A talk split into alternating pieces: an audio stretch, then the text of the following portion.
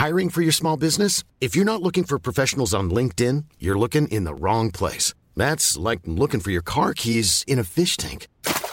LinkedIn helps you hire professionals you can't find anywhere else, even those who aren't actively searching for a new job but might be open to the perfect role. In a given month, over 70% of LinkedIn users don't even visit other leading job sites. So start looking in the right place. With LinkedIn, you can hire professionals like a professional. Post your free job on linkedin.com slash people today.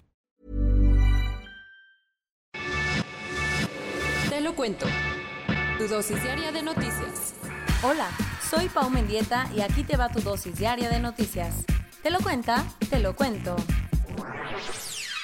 Reacción en cadena. Las detenciones de familiares del líder del cártel Santa Rosa de Lima generaron un fin de semana súper violento en Guanajuato. El sábado, en un operativo conjunto, la Guardia Nacional, la Secretaría de la Defensa Nacional y la Fiscalía de Guanajuato detuvieron a María N. y Juana N., mamá y hermana de José Antonio Yepes.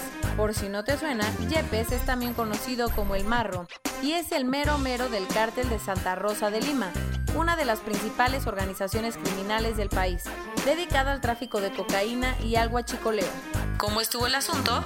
Las autoridades detuvieron a 26 miembros del cártel, muchas de ellas encargadas de sus operaciones financieras. Además, en el cateo de una casa en Celaya encontraron un kilo de metanfetamina, 2 millones de pesos, autos y armas. Como respuesta, el grupo criminal bloqueó calles, avenidas y carreteras e incendió automóviles en al menos cinco municipios del estado, incluyendo Celaya. Y ahora, ayer el Marro publicó un video en el que dijo que humillaron a su familia y que va a ser una piedra en el zapato del gobierno. Voy derecho, no me quito. Si me pegan, me desquito. Más de 8.000 árboles van a ser talados para poder construir la fase 1 del tren Maya. Según la manifestación de impacto ambiental que presentó el Fondo Nacional de Fomento al Turismo, FONATUR, entidad encargada de construir el tren Maya, solo para hacer la primera fase del tren será necesario quitar del camino más de 11.000 unidades vegetales. O sea, más de 6.000 son árboles, cerca de 2.500 arbustos y 1.700 individuos del estrato herbáceo y 66 epífitos, esos que crecen sobre otras plantas. Lo peor, hay 5 especies que se encuentran en riesgo de extinción y la cifra solo es de la fase 1, que va desde Palenque hasta Escárcega. Además, varios pueblos indígenas de la zona se han quejado porque muchas de estas plantas son usadas de alimento o medicina. ¿Y qué dijo el gobierno? La cuenta oficial del Tren Maya en Twitter aplicó la clásica de que son fake news, ya que según ellos, árboles, lo que se dice árboles, solo derribarán un poco más de 6.000, mientras que todo lo demás son otro tipo de plantas. TikTok 1, Trump 0. Más o menos así quedó el marcador después de que los usuarios de la red social compraran entradas del primer rally de Trump desde que empezó la pandemia para después dejarlo plantado. Lo que tienes que saber, el presidente fue a Tulsa, Oklahoma, para retomar sus actividades de campaña, pero los lugares estaban tan vacíos que ni siquiera salió al escenario que se había montado fuera para quienes supuestamente se habían quedado sin boletos. ¡Auch! Este fin de semana las redes sociales se inundaron con el hashtag Justicia para Elizabeth, luego de que el cuerpo de María Elizabeth Montaño fuera encontrado 10 días después de que se reportara su desaparición. Elizabeth era una doctora y activista trans de 47 años que trabajaba en la coordinación de educación en salud del IMSS en el Centro Médico Nacional Siglo XXI. Desde el 8 de junio sus familiares y colegas reportaron su desaparición, pero el fin de semana activistas de la comunidad LGTBI y colectivos viralizaron el hashtag para presionar a las autoridades a que investiguen su caso.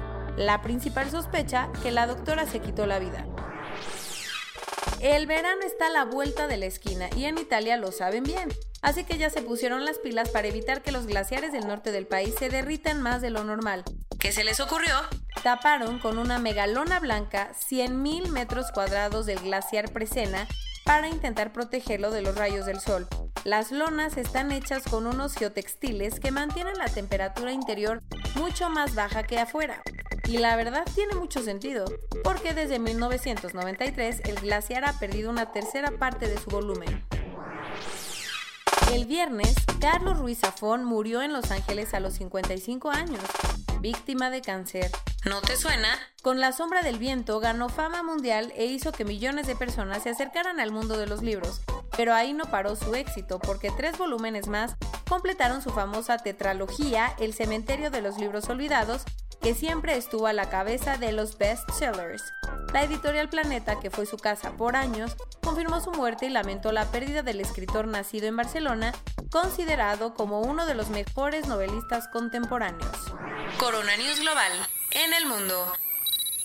Ya hay más de 8.918.000 casos y hasta ayer en la noche al menos 466.000 personas habían muerto. Con más de 4 millones de contagios, más de la mitad de los casos globales, América es el centro de la pandemia. Lo peor, el pico todavía no llega. Suecia ya es el segundo país europeo con más casos con 100.000 habitantes, así que muchos han puesto en duda la estrategia de cuarentena light que implementó su gobierno. Brasil pasó el millón de contagios y lleva más de 50.000 muertes. En México, hasta ayer en la noche, 180.545 personas se habían enfermado de COVID-19 y desafortunadamente 21.825 habían muerto. Con esto, México tuvo su segundo día con mayor número de muertes desde que empezó la pandemia. De momento, 15 estados siguen en semáforo rojo, entre ellos el Estado de México que planea reabrir parques y zoológicos a partir del martes. El padre Solalinde se puso en aislamiento voluntario después de enterarse de que hay migrantes con síntomas en el albergue Hermanos en el Camino.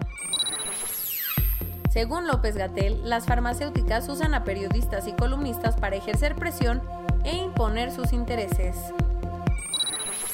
Lo bueno, hasta ayer en la noche 4.408.000 personas se habían recuperado. En Reino Unido, la organización Medical Detection Dogs está rescatando perros de albergues para entrenarlos y que puedan detectar coronavirus. Científicos en China ya lograron pasar a una fase de dos pruebas con seres humanos para una posible vacuna. España ya empezó a recibir visitantes provenientes de fuera de Europa. Y esto es todo por hoy. Nos vemos mañana con tu nueva dosis de noticias. Pau Mendieta se despide.